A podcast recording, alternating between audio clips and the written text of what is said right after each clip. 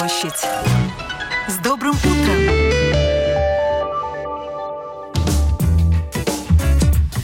Доброе утро, друзья. У микрофона по-прежнему Елена Вихрова, за операторским пультом Яна Дреймана. Второй час эфира открываем вместе на Латвийском радио 4. Кстати, этот час вы можете прослушать в повторе в 6 часов вечера. А говорить в его рамках мы будем вот о чем. Орнитологи обращаются к обществу «Помогите посчитать птиц». В эти дни проходит ежегодная акция по учету пернатых. 6% детей в возрасте 10 лет не умеют читать. Таковы данные последнего исследования. Как научить ребенка читать? Об этом будем говорить простыми словами. Готовь сани летом, а Крижском.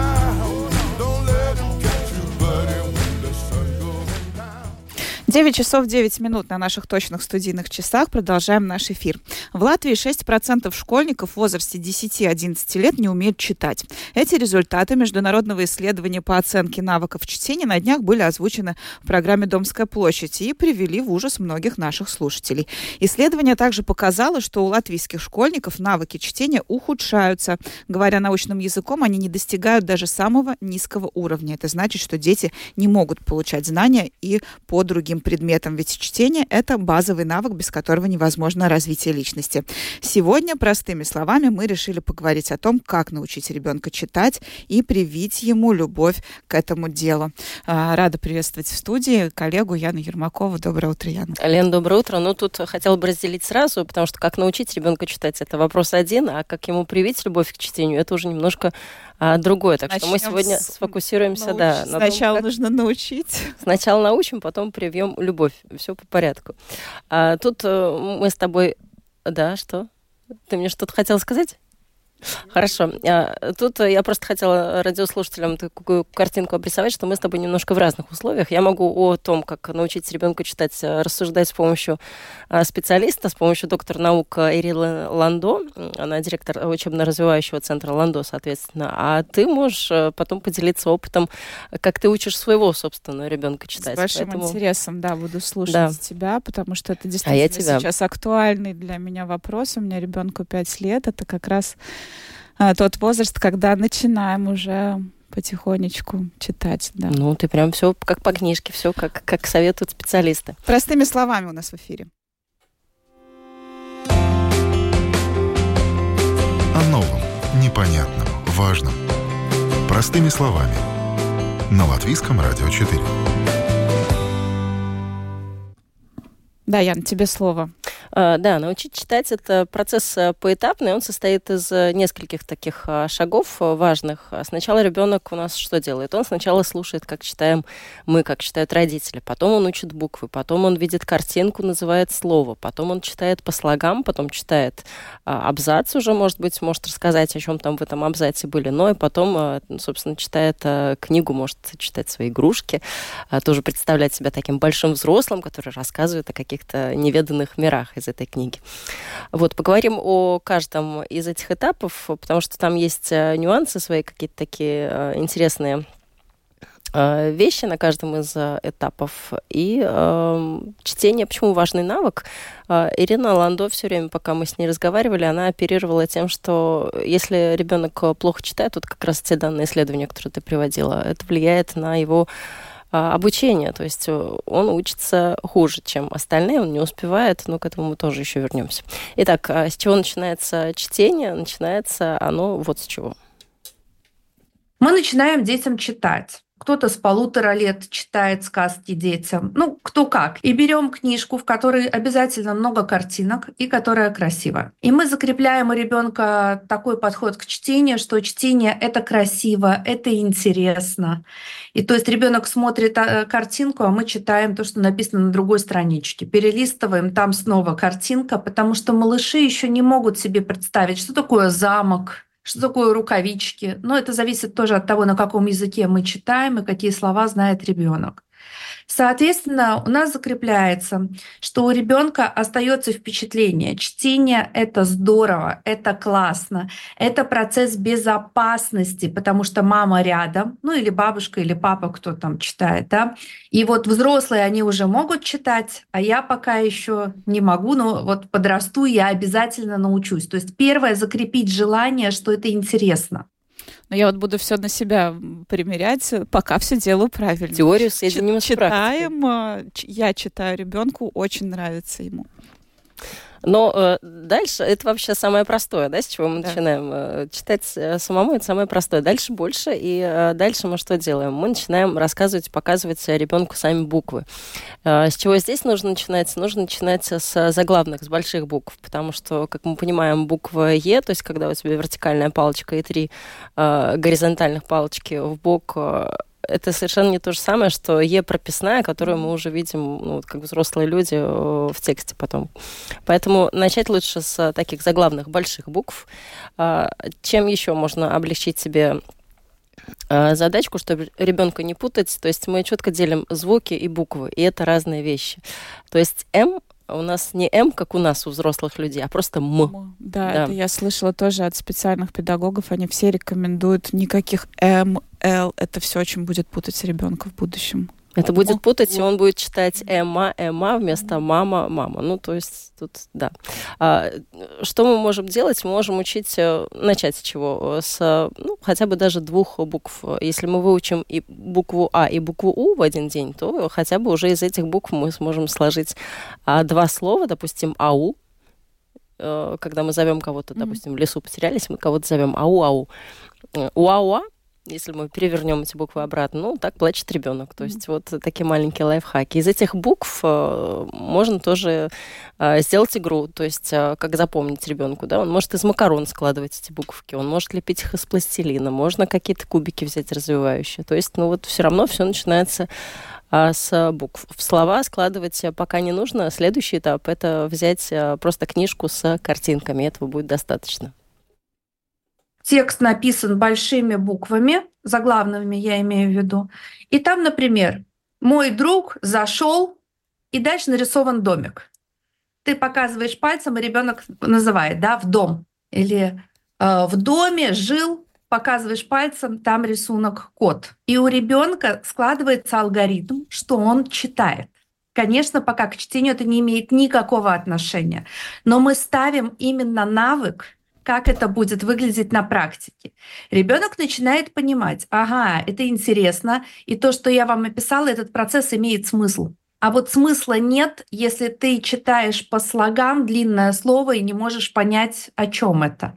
Прочитал третий слог, первые два уже забыл. Это тяжелая работа для ребенка. И еще мы должны понимать, что у нас в, э, в мозге есть отдельный центр, который отвечает за чтение, то есть мы, в отличие, например, от собаки, можем перегнать вот эти маленькие черные буквы на белом листе бумаги в смысл.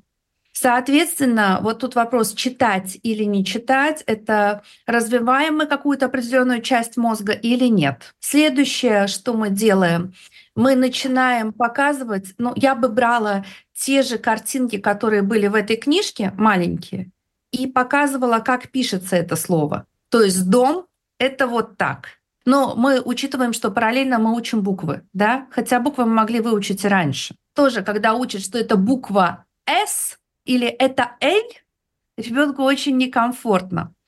И все знают, что в первом классе, когда идет вот эта тема, проходят какими буквами какие звуки обозначены, после этого все дети начинают писать неграмотно. То есть эта тема хорошая для филологов, для чего она детям, я до сих пор не понимаю. Это только взрыв мозга.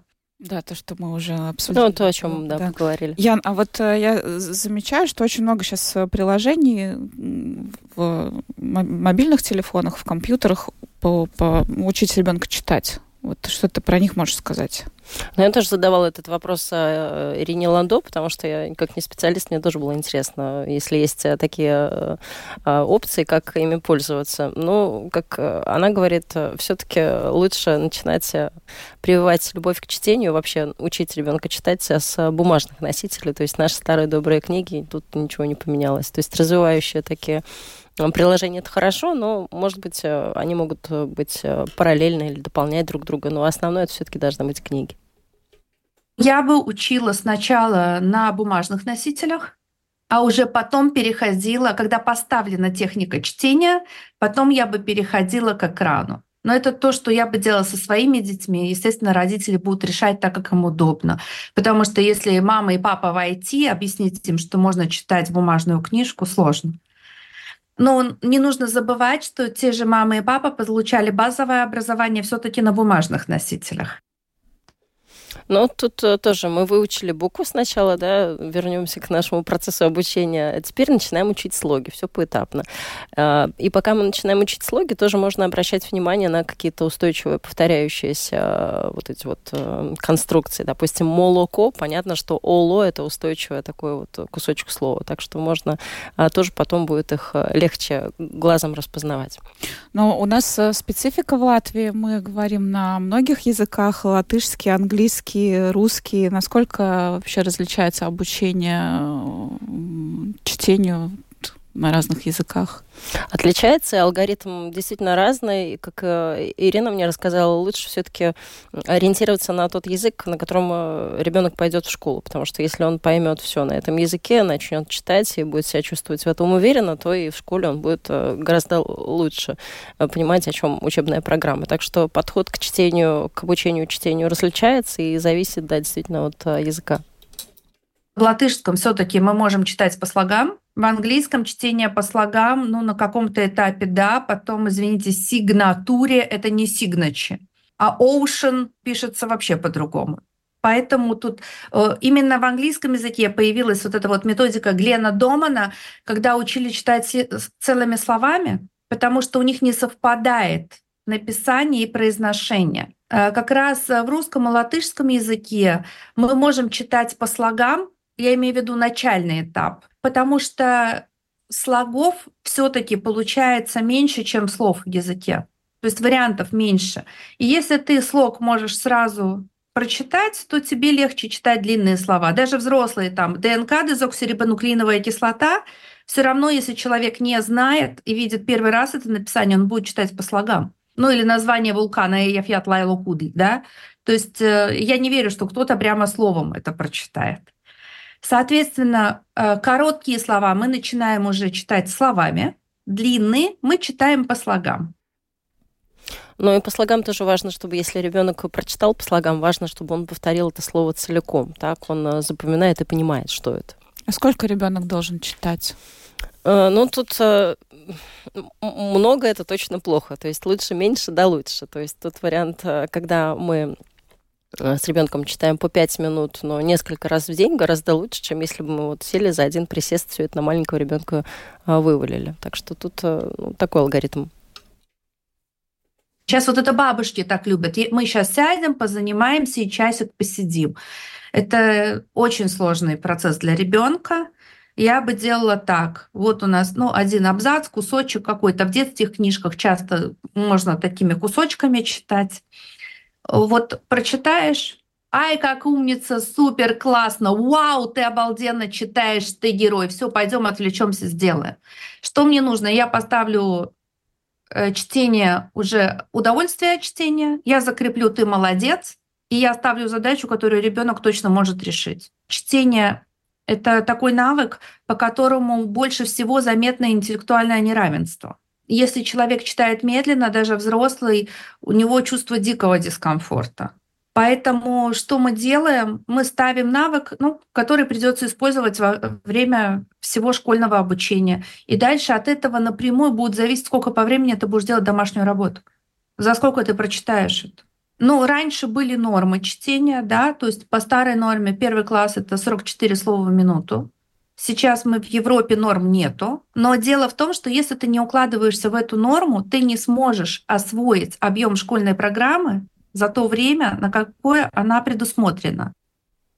Ну, тут и кроется та самая проблема, с которой мы начали, то есть не успел понять в классе, пропустил, это значит, э, тебе придется разбираться дома. И Ирина Ландо рассказала даже о такой ситуации, когда нередко уже в первом классе у ребенка несколько репетиторов по нескольким предметам. Даже mm-hmm. такое бывает сейчас. -то. А, не сказать, что норма, но такое встречается. А, если все-таки хотим научить ребенка читать, то нужно это делать утром, а если сами читаем, то вечером. Тоже такой хороший лайфхак.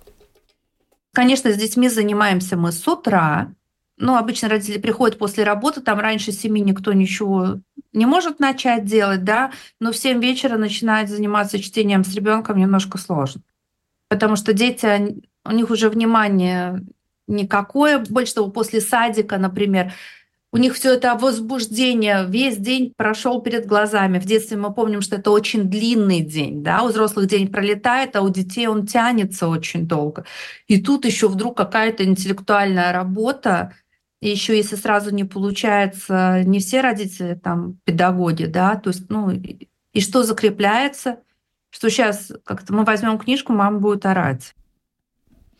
А вообще, Ян, с каких книжек лучше начинать читать? Есть какие-то рекомендации? Рекомендации есть, их много. Я думаю, что мы это так вот э, широко поговорить оставим на какие-нибудь э, следующие наши эфиры, потому что там есть о чем рассказать, как выбирать эти книги, что там должно быть, чего там не должно быть. Но, в принципе, если так э, сводить этот вопрос к общему знаменателю, то то, что мы читали в детстве, это совершенно не то, что могут прочитать сегодняшние дети.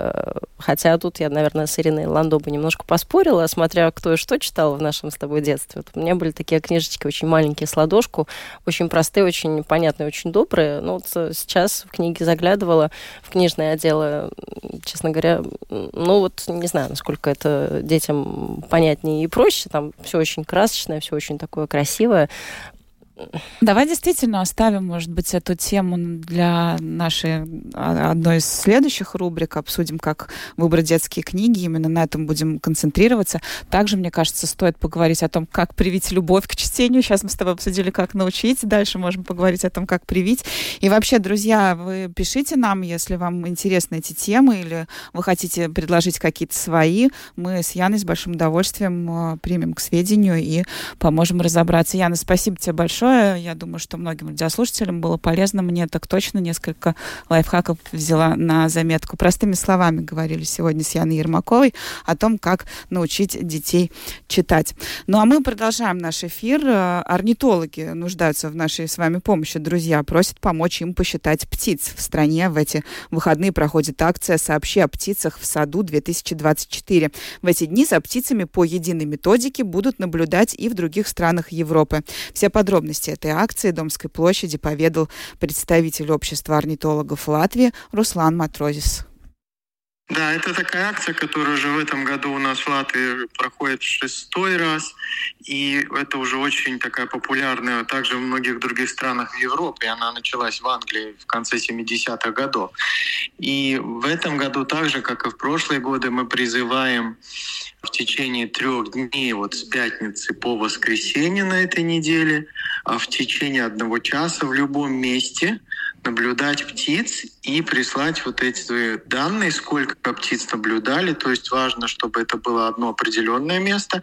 И необходимо считать все виды птиц, но количество должно быть общее. То есть максимально сколько вот в одно время можно увидеть. То есть не считать каждую синичку, которая подлетает 10 раз к кормушке, допустим, если это происходит возле кормушки. А общее, допустим, максимально было 3 дрозда, там 5 э, лазаревок, 6 больших синиц и так далее. И когда вот все эти данные будут э, собраны, их нужно отправить в орнитологическое общество, там на сайте dapos.data.lv эту всю информацию можно получить, тогда это все будет подсчитано, и, скажем, вот в прошлом году, чтобы понять размер вот этой акции, э, получили э, данные о более 10 тысяч птицах из 48 видов, и всего прислались 377 мест.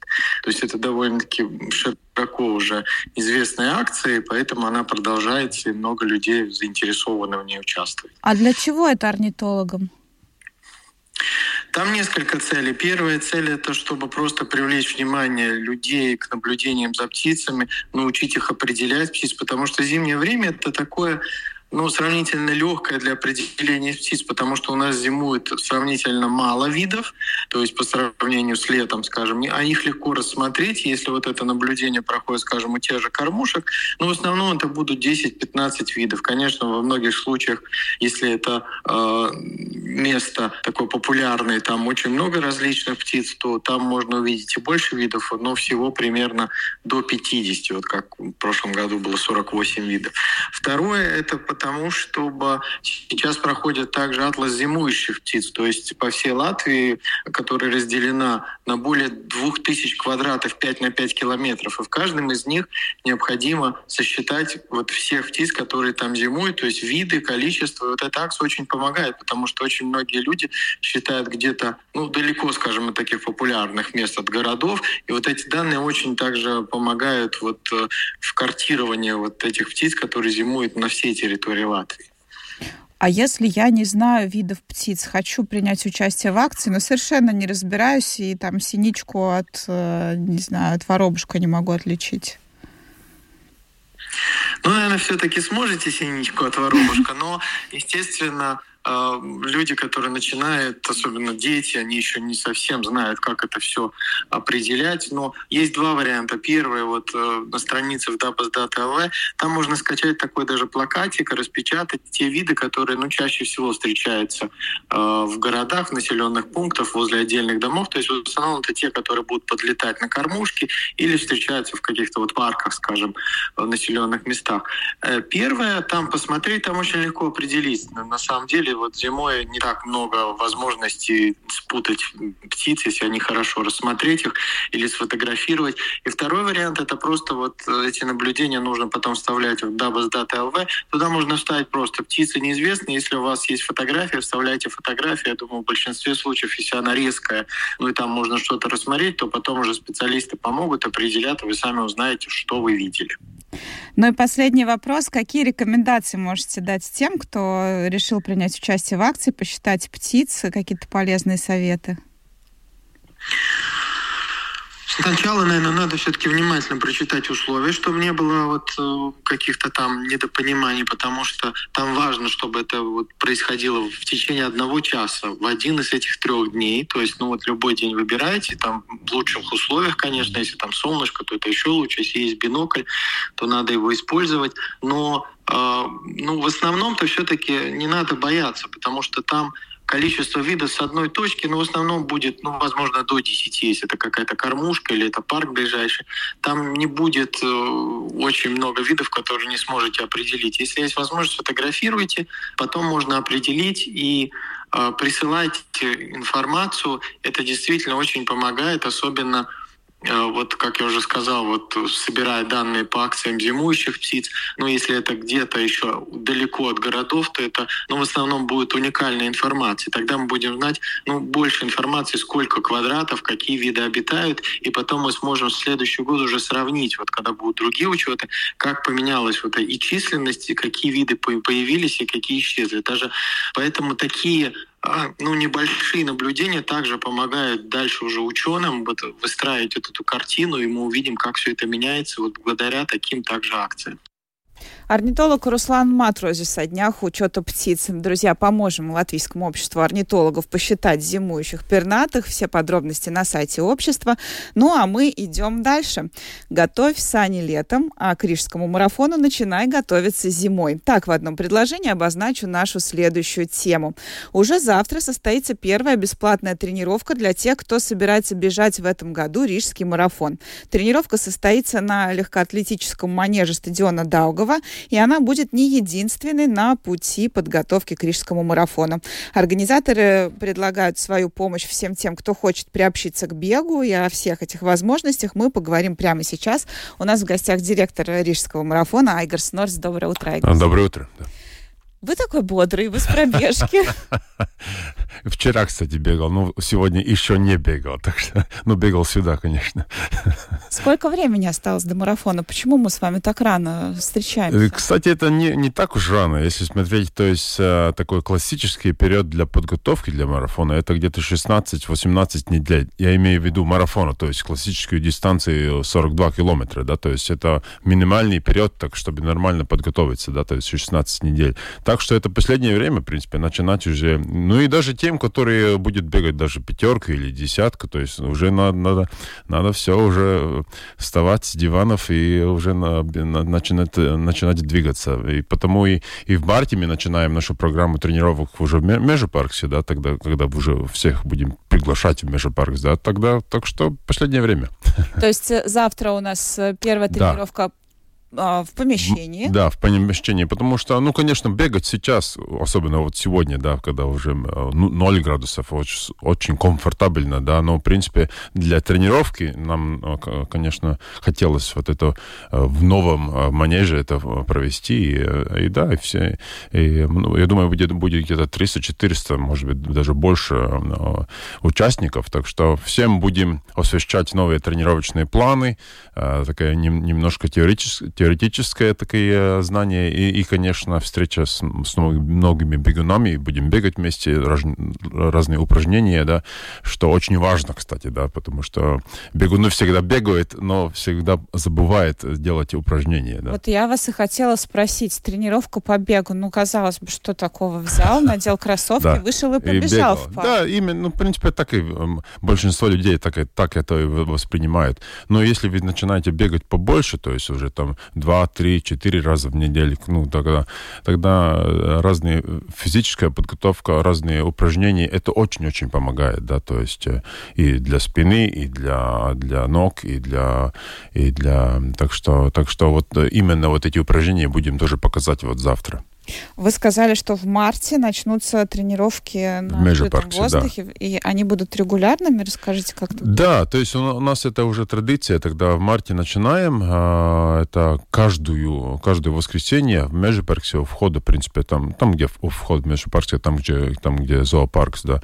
И тогда собирается, и собираемся то, не только какие-то быстрые бегуны, там все, из, из, только из начинающих, совсем, значит, даже детей, да, отдельная тренировка для детей детей. И потом все э, делятся в разные э, темповые группы, то есть с очень-очень медленными, где только даже мы ходим и, упражнения, и немножко бегаем, ходим и так далее, чтобы подготовиться. И для тех, которые очень быстрые, э, то есть так что, так что, но это, всех да, для всех, для всех уровней, да. У вас там, наверное, уже какая-то такая своя тусовка, свое комьюнити образовалась. Это одни да, и те же люди каждый год? Да, конечно конечно, есть те, которые очень-очень э, очень супер лояльные, когда каждый год мы уже, э, не знаю, сколько лет встречаемся, я узнаю этих э, людей и так далее, но всегда-всегда есть новые, новые члены, которые приходят и приходят, и которые первый раз вообще это пробуют. И очень, это, для меня это, кстати, очень интересно, потому что я узнаю новых людей, те, которые только собираются в бег, и те, которые очень даже, может быть, немножко даже боятся, что вот, там вот. будет и как там будет. Вот, И, и, и, и, и тогда очень приятно видеть, что через год они приходят обратно, и они э, не только пробежали марафон и все, про, про, забили пробег, но, но э, продолжают бегать, продолжают двигаться. И, и каждый год мы, мы, мы видим новые и новые, что приходят. И даже те, которые, может быть, не знаю, там бегали уже 5-10 э, лет, уже своих детей приводят, своих друзей приводят тоже, которые, ну, ну то есть только начинающие в бегу, да.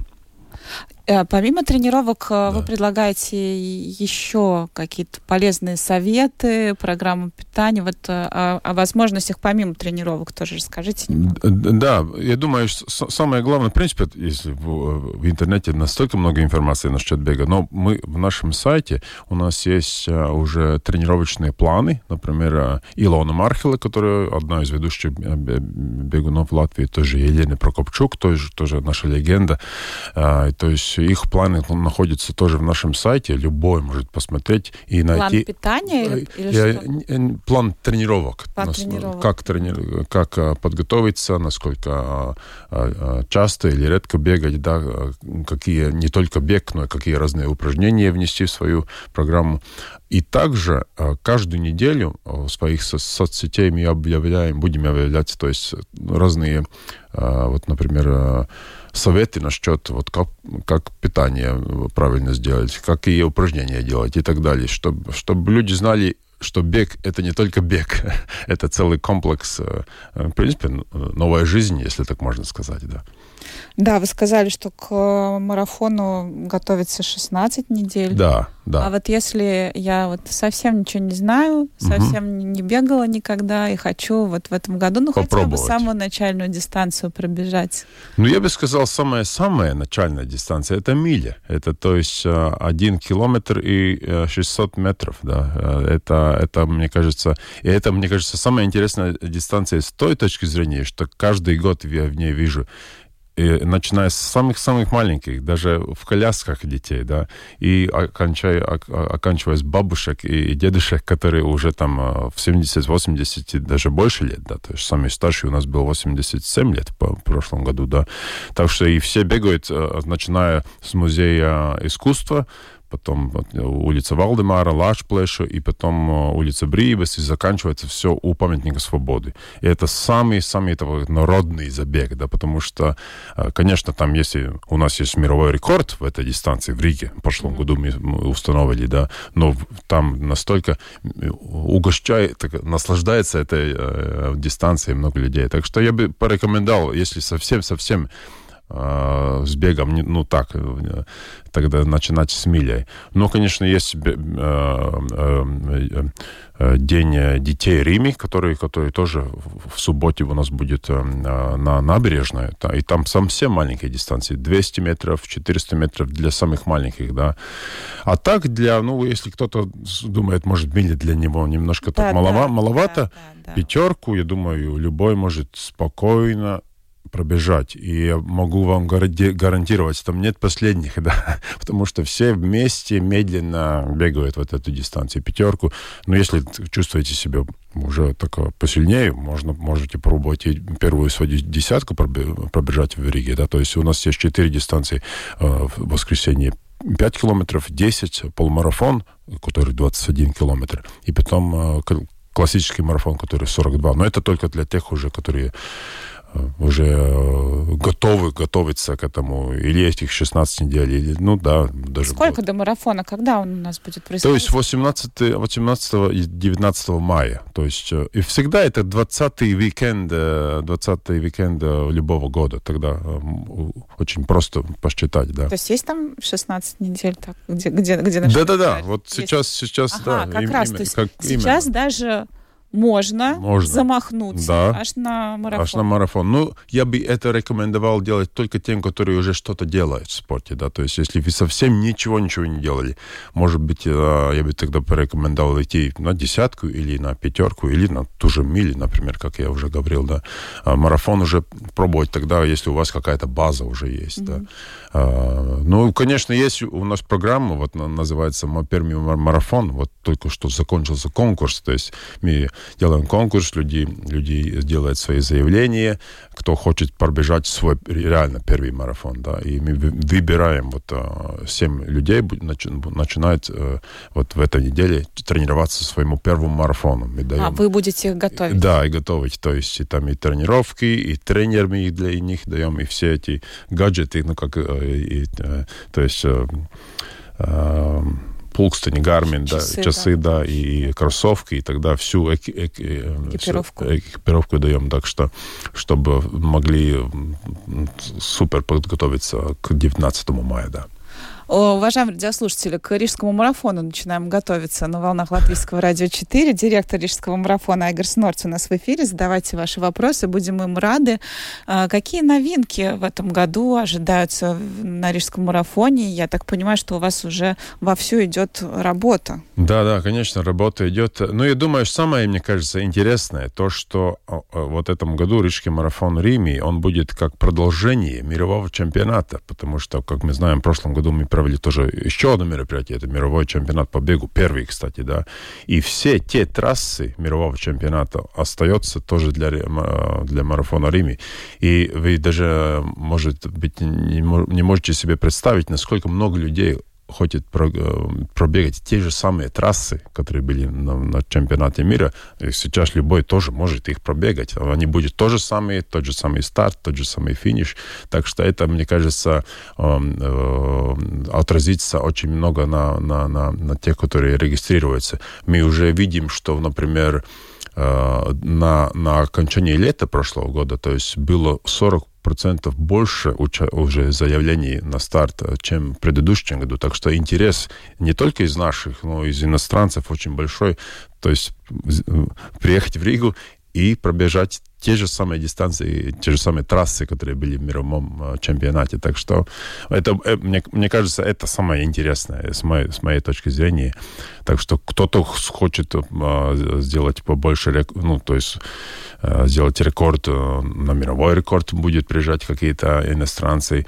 Кто-то просто, может быть, улучшить свой результат, которые бегали уже в полумарафоне или, или на, на, на 5 километров дистанции. В прошлом году, например, установила у нас новый рекорд Латвии а, Агата Цауны, да, то есть, который пробила очень старый рекорд Елены Прокопчук, да, в 5 километров. Mm-hmm. Я надеюсь, Агата будет пробовать тоже пробить сейчас свой рекорд опять в этом году. Так что, так что вот такие многие э, интересные интриги, э, что и как будет. Так что... Да. регистрация уже открыта, и уже да.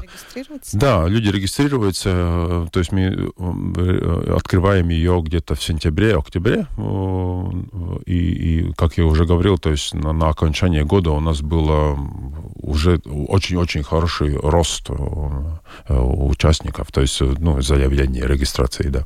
О каких цифрах мы говорим сейчас? А, сейчас, да, ну, Э, я сейчас не хочу соврать, э, наизусть не помню, но, в принципе, где-то до, до, до окончания года регистрируется где-то до 4 тысячи человек уже регистрируется. Да. Но ну, основная масса, наверное, под конец, да? Ну, да. Но те, которые бегают марафон и полумарафон, те, конечно, регистрируются зараньше, потому что они уже объявили всем своим э, друзьям, что они будут бегать, да, они, они хотят знать, да, я зарегистрировался, все, пути обратно уже нет, да.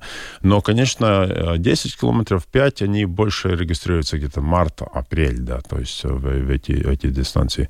Конечно, я бы всем рекомендовал бы регистрироваться пораньше, потому что потом, конечно, чем ближе само мероприятие, тем э, цены на, на, на, на регистрацию идет вверх, да. Ну плюс э, мотивация же, если ты зарегистрировался, да, все, да, ты уже все, не можешь забить именно. на тренировки, да. надеваешь кроссовки и идешь готовиться. Именно, и, и, и я всегда говорю, объявите всем, что вы зарегистрировались, потому что если у вас есть ну, свидетели, да, да, свидетели именно, тогда пути обратно уже больше нет. Да. А есть какой-то у вас э, среднестатистический портрет участника рижского марафона? Кто это? Мужчина, женщина, возраст?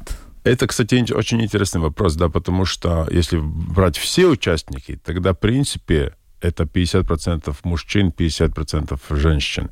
Чем больше дистанции, э, чем, чем длиннее дистанция, тем больше муж, мужчин, да, ну, если так можно сказать. А в 5-километровой дистанции, например, конечно, более женщин, например, да.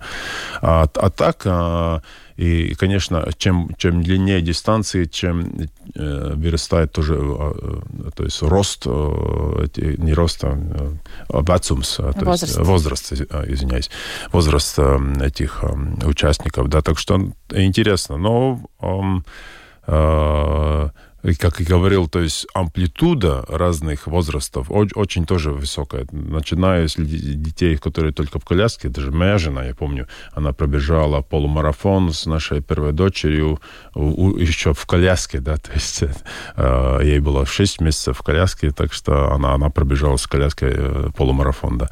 Э, то есть это ну, уже сколько лет назад, да.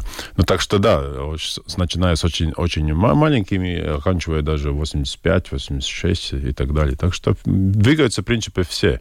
Но такая, да, но такая самая, самая центральная, конечно, масса это 20, с 25 до 50. Ну, вот где-то это, это ну, в то же самое РВЕ очень много школьников тоже участвует. У нас есть вот э, латвийский э, кубок школ, который тоже проходит во время марафона Риме. Это, и там участвует даже 3000 школьников. Это, это, это Супер. Это, это будет те, которые будут э, в будущем э, бегать со своими детьми. Так что а вы сам бежите марафон или вы исключительно организацией занимаетесь в этот момент и вам не, не до дистанции? Э, конечно, я бы, я бы, это, я бы очень бы хотел пробежать в Риге. Но Ригу, Ригу пробежать мне самому, конечно, не удается из-за организации.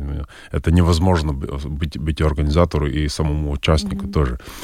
Э, но тогда сам, сам бегаю, где-то 10 марафонов пробежал. В этом году тоже собираюсь в, э, в Вин, э, в Вену, извините, в Вену съездить, даже тоже пробежать. Последний марафон был в 2019 году в Чикаго.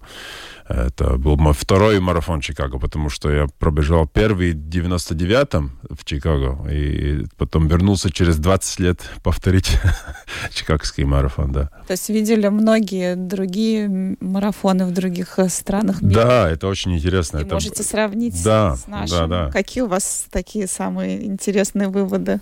ну, конечно, самые любимые, это, это, конечно, это рижский марафон для меня, потому что это, это мой марафон, это наш, это рижский марафон, да, наш марафон, да. Но очень-очень э, бег это как большое-большое такое движение, да, и для, для многих э, в Европе, в мире это, это, это совсем нормальная часть жизни, двигаться каждый день. И потом марафон, это уже является как такой Эверест для, э, для тех, ну, которые, ну, нормальные люди, да, то есть для, для тех, которые двигаются, почему бы почему бы хотя бы в раз в жизни не пробежать марафон, да. И это, ну, то, то есть ну, многие-многие миллионы людей уже э, показали всему миру, что это возможно, что это не, не является чем, чем-то экстраординарным, что это для всех, да. Так что, э, так что я бы посоветовал. Но в мире очень, и я сам, когда видел в Чикаго, в Нью-Йорке, в Париже, когда я бегал, видел, как насколько вот такие большие марафоны, насколько они может оставить э, такое впечатление на большой, большую часть э, общества, да, то есть они может вовлечь в движение, да, и не только это, то есть они привлекают марафонских туристов, которые сюда приезжают, и, конечно, здесь э, помогает тоже нам экономически, то, то есть в прошлом году тоже марафон и, и чемпионат мира по, по бегу принесли в экономику 12 миллионов евро, у нас было такое было такое pētījums. Да, то есть, э, да, да. Так что, да, в мире очень интересно посмотреть, как это происходит. И есть настолько разные, даже э, разные интересные марафоны. Для меня, например, был этот марафон Медок, э, марафон Бордо, в принципе, где вы бегаете и между виноградников, и там вместо воды вас угощают э, вином, да. А так можно было? Ну вот, люди каждый год, там 20 тысяч людей бегают, все как-то до финиша там э, добегают. И, и тоже очень медленно, но справился с дистанцией. Очень необычно. Да-да, очень необычно. Так что разные вот такие... Ну, ладно, в Риге не будем, может быть, рижский бальзам давать э, участникам, но, конечно, это, это, это очень интересно, как разные города используют марафон как вот такой тоже э, инструмент туризма. Да. Ну да, и все, все больше и больше людей э, используют бег для того, чтобы познакомиться с другой страной. Именно, да. То есть потом и Ригу тоже. Вы узнаете Ригу совсем по-другому. Потому, если вы пробежали через улицы, центральных улиц Риги, без машин, то есть вместе с другими в компании э, другими бегунов. И это город реально можно узнать совсем по-другому, да. Какие ваши основные рекомендации тем, кто нас сейчас прослушал и подумал, а зарегистрируюсь-ка я, mm. пробегу-ка я? Мне, мне кажется, самое, самое главное, это когда мы только начинаем бегать, э, не стараться сразу бегать очень далеко, очень длинные дистанции и очень быстро, потому что это самые две, и, и это я знаю из своего опыта, да, это две, две, две главные ошибки. Потому что люди выходят в улицу, они думают, так, сейчас все на меня смотрят, смотрят на меня, думают, как я вот так медленно буду двигать, двигаться. Нет, нужно бегать очень медленно и начинать совсем с маленькими дистанциями, хотя бы 10 минут пробежать, если, если вы вообще не двигаете. Хотя бы не бегать, хотя бы ходить, пробежать, ходить, пробежать немножко.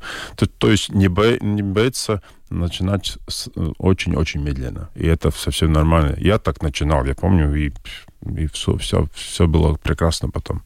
Ну и заглянуть, наверное, на э, ваш сайт, ваше приложение, где можно найти массу полезных э, советов. Да. Как к этому подготовиться? Да, и, и, конечно, если есть возможность, конечно, приезжайте вот наши тренировки в Межапарке, которые будет начинаться в марте, да, потому что это хорошая возможность увидеть, что это не так уж страшно, да, что, что тоже можем, можем начинать медленно и вместе с, со всеми. Большое спасибо. Айгор Снорс, директор Рижского марафона, был нашим гостем этим утром. Начинаем готовиться к большому забегу, друзья. Уже завтра первая бесплатная тренировка для тех, кто хочет бежать марафон в этом году. О возможностях подготовиться к дистанции говорили сегодня в рамках субботней Домской. Ну а прямо сейчас мы отправляемся в Даугавпилс. Сегодня там проходит э, великое, не побоюсь этого слова, музыкальное событие. Выбирают самую ценную песню 2023 года. Точнее, мы с вами выбираем. А, только голоса зрителей и слушателей определяют победителя музыкального банка. Продюсер мероприятия Айгарс Динсбергс э, по ту сторону провода. Доброе утро, Айгарс. Слышите ли вы нас? Доброе утро, слышу, слышу. Как настроение в Даугавпилсе? Ой, отлично. Э, песни, танцы тут звучат уже со вчерашнего дня. Все радуются, все готовятся к большому. Как вы сказали, да, это будет самое крупнейшее событие в музыкальной жизни Латвии. И все рады с этим. Что сейчас происходит? Репетиции? Что? Или рано э, еще? Да, да, реп репетиции уже начались э, вчера. Сегодня все, все продолжается. И в 16.00 у, на, у нас на, начнется генеральный э, концерт, концерт ген, генеральная репетиция со зрителем, да, и, и потом вечером, ну вечером это будет то, что вы все э, можете смотреть и слушать, это, значит, будет самое-самое-самое важное мероприятие 21.10. Но сейчас все репетируют э, и, и, и готовятся, и, и э, поскольку все, все, как вы сказали, на этом году все, все будет решать зрители, в этом году финалисты особенно подумали о своих выступлениях. И, и у нас рекордное число участников 450 э, человек, но это, это, это огромное число. Напомню, друзья, определены 15 номинантов. О них мы говорили в прошлой программе вместе с Андреем Волковым. И из этих 15 номинантов мы с вами, зрители и слушатели, будем э, выбирать победителя. А, а что еще будет э, на сцене сегодня, помимо выступления номинантов? Эм, э, э, ну, будет э, у нас и специальные гости. Будет группа «Транзит». Даугавпилская группа «Алпа», которая только что отметила свое 40-летие, будет молодая певица Эмилия, недавно победившая в шоу «X-Factor». Впервые новым песням выступит Юст, и а, ну, ожидается также, также другие интересные эти номера. Так что, как, как я сказал, все готовятся, но, но самое-самое-самое главное в этом году впервые в истории музыкального банка победителя мы будете выбирать только, только, только вы, не жюри, э, не кто-то другой, но только, только слушатели и зрители. У каждой песни будет свой номер телефона и специальный код для текстовых сообщений. Uh, и вы, вы сможете позвонить три раза с одного номера телефона и отправить текстовые сообщения тоже три, три раза, но а, одно текстовое сообщение это, это будет э, Э, как 10 голосов. Так что, так что, ну... Если э, очень нравится но, но... песня, лучше слать сообщение, правильно я понимаю? Э, ну да, и может и можно звонить, э, но, но, но только три раза звонить и три раза э, посылать, но, но за, за одну песню. Если вам нравится другая и третья и четвертая, и так что я, я думаю, что э, все будут рады видеть то, что они эти участники под, э, подготовили, особенно только для этого вечера. Они знают, что надо идти во весь банк в этом году, и, и будет будет очень очень интересно интересно. Волнуется?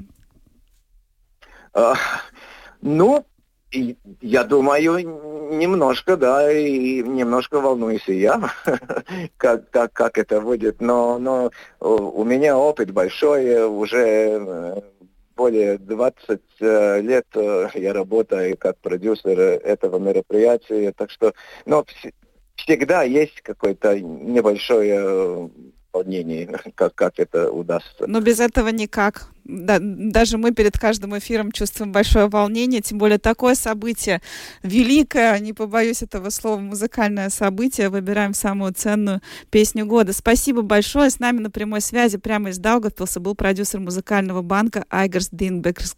Пусть у вас все пройдет сегодня самым лучшим образом. Спасибо, спасибо. И встречаемся. В этом году впервые в истории шоу победитель среди 15 финальных песен будет определен исключительно голосами слушателей и зрителей во время прямой трансляции церемонии закрытия 27 января сегодня в 9 часов в прямом эфире Латвийского радио 2 и ЛТВ-1, а также на портале общественных СМИ ЛСМ ЛВ из Даугавпилского Олимпийского центра.